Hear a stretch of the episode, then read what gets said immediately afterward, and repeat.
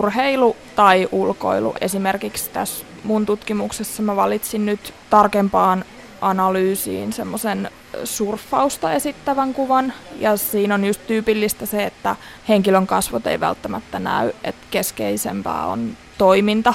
Eli halutaan tavallaan viestittää sellaista, että mä olen aktiivinen ja mä harrastan paljon asioita. Ja... Joo, ja myös niin kuin matkustuskuvasto mulla meni tähän samaan, koska ne usein lokaatiot on ulkomailla, jos ollaan vaikka kiipeilemässä tai surffaamassa tai patikoimassa tai lumilautailemassa.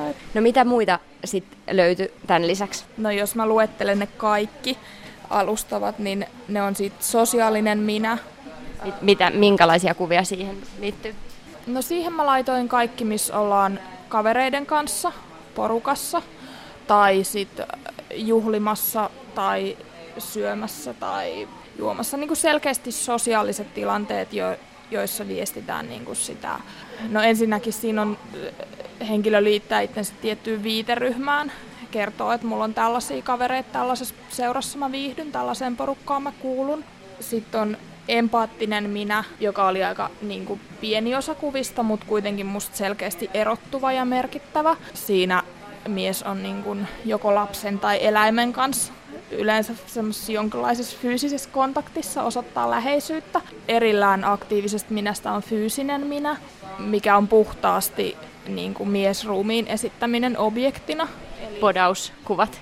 No podauskuvat joo, mutta myös sellaiset niin kuin yksinkertaisesti kuvat, joissa mies on ilman paitaa, usein ehkä rajattu niin, että kasvot ei edes näy. Mm, Sitten on tällainen maskuliininen mies, jossa tota, tähän liittyy autot ja moottoripyörät ja aseet, eli siis armeijakuvat. Putinin kuvat tulee mieleen. Joo, että tota, et siinä niinku liikutaan hyvin semmoisilla konventionaalisilla maskuliinisuuden kentillä.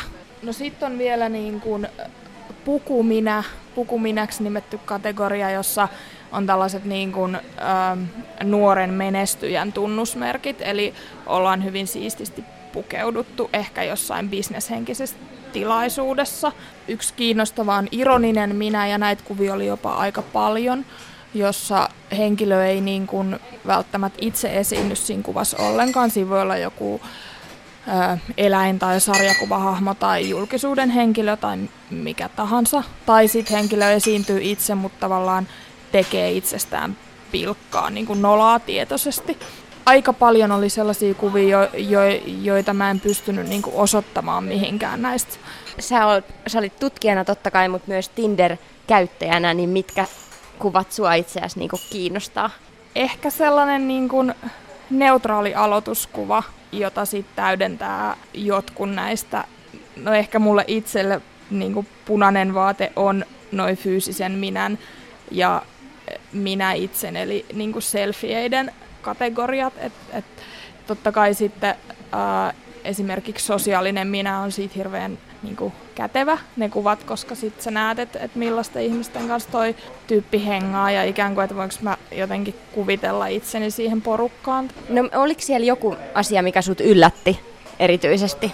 No mä oon miettinyt tota, että oliko oikeastaan, mutta ehkä niin kun sen sijaan, että mä olisin äh, havainnut, että toi olisi sellainen paikka, jos jotenkin niin kun, perinteistä maskuliinisuutta horjutettaisiin, koska siihenhän olisi myös mahdollisuus, kun tulee joku täysin uusi ympäristö. Niin itse asiassa mä olinkin yllättynyt siitä, että tuolla ehkä jopa korostuu semmoiset niin kuin, yltiömaskuliiniset piirteet verrattuna siihen, että oikeassa elämässä tapaa jonkun ihmisen, niin harvoin hän on ensitapaamisella ilman paitaa.